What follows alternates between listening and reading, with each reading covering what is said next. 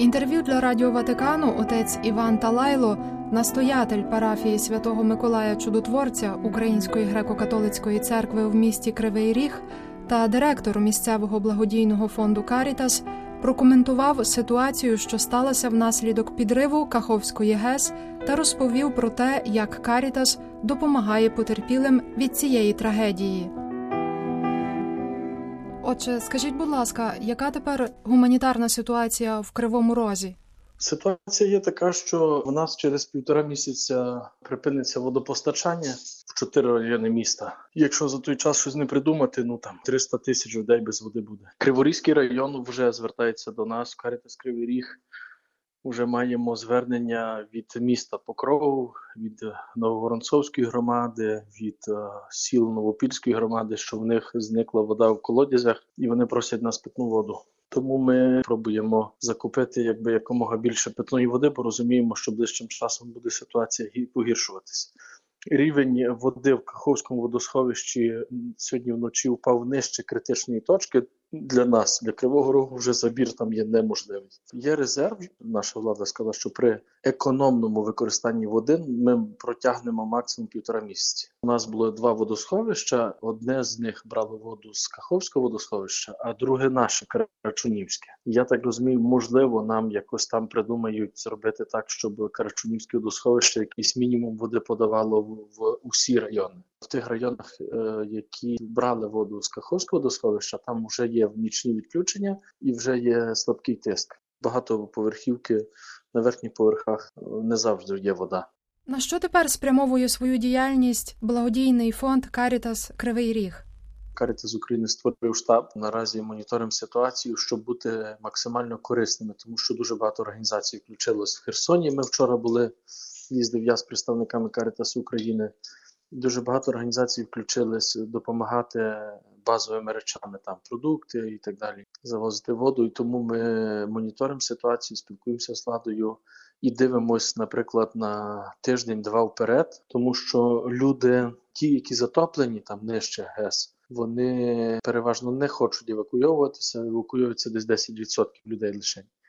Вони поблизу своїх сіл е, чекають, коли вода спаде, і будуть повертатися додому. Ну, в кого такий дім залишиться. І тому ми якби маємо якісь певні можливості, дивимося трошки вперед, плануємо, щоб бути максимально корисними програмно. Отже, ви кажете, що ви були в Херсоні, а яка там ситуація?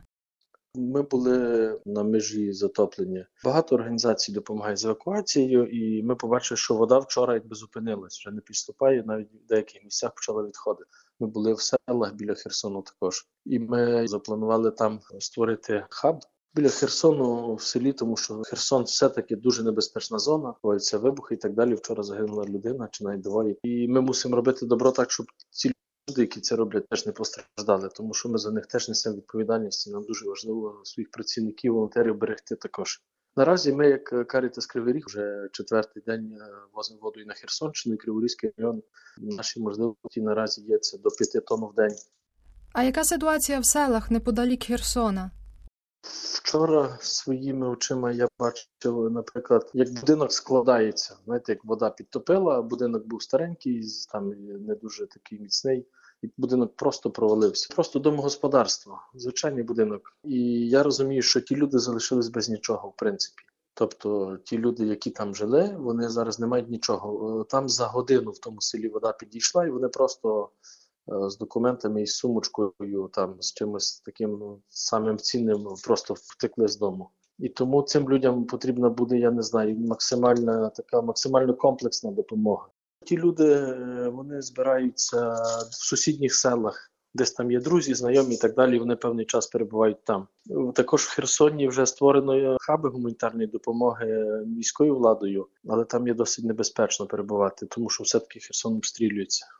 Наразі люди чекають, що вода спаде, і з великою надією, що багато хто повернеться додому. І тому, наприклад, якщо ми щось хочемо допомогти людям, просто дивилися, що потрібні будуть і насоси, які відкачують воду з домогосподарства, і генератори, і самі не, найнеобхідніші речі, наприклад, посуд, меблі, постільна білизна, одяг. Тобто там наразі немає нічого.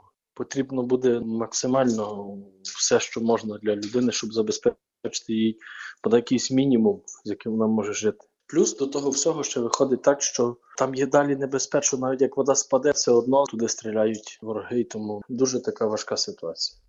Отже, як ви добиралися в самий Херсон? Туди автомобілем в Херсон заїхав і просто там ну, пішки дуже швидко, тому що навіть в час, коли ми там були, все одно над нами літали дрони, над нами чути було постріли, і тому ну, ми все одно старалися якби так відповідально до цього віднестися. Тому що люди, які живуть там, нам їх насправді дуже шкода, тому що вони звикли до цього. У них немає якогось такого, знаєте, страху вже перед тим, і це дуже погано. Тому що людина а, не відчуває небезпеки вже.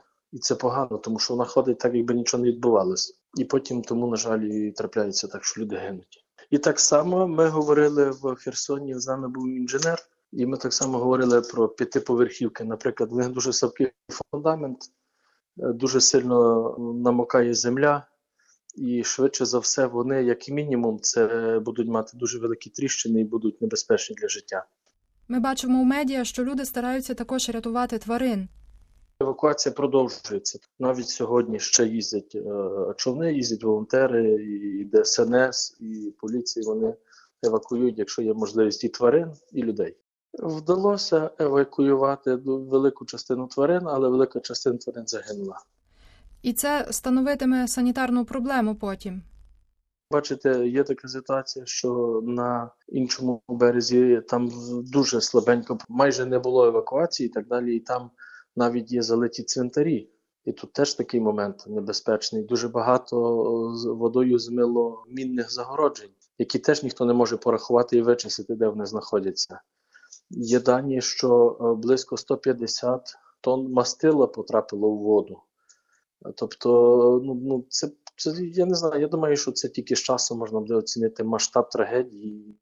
Отже, Іване, як вам вдається давати собі раду з таким великим обсягом праці? Цього тижня приїжджав до нас наш єпископ, був у нас, мав візитацію, і казав, що бачить, що я змучений, треба відпочивати. Ну і якраз цього тижня, бачите, свіжа біда і нема коли відпочивати. Я думаю, що ми будемо відпочивати після, після того, як ми переживемо той такий важкий час, але наша команда і Карітасу, і парафії кожен день має спільну молитву, зранку, вечором, кожної неділі, і тому я думаю, що це основне, що нас тримає, що дає нам сили. Ми розуміємо, що зараз дуже важливий час, і зараз хто як ними має проявляти ну, якби свою турботу, не знаю, свою допомогу, і тому ми, ми це робимо. А колись прийде час, коли можна буде е, згадувати якраз, які ми гарні були, і люди отримали допомогу, коли потребували саме через нас. За це, якби, ну, велика подяка, що Бог нам доручив таку справу.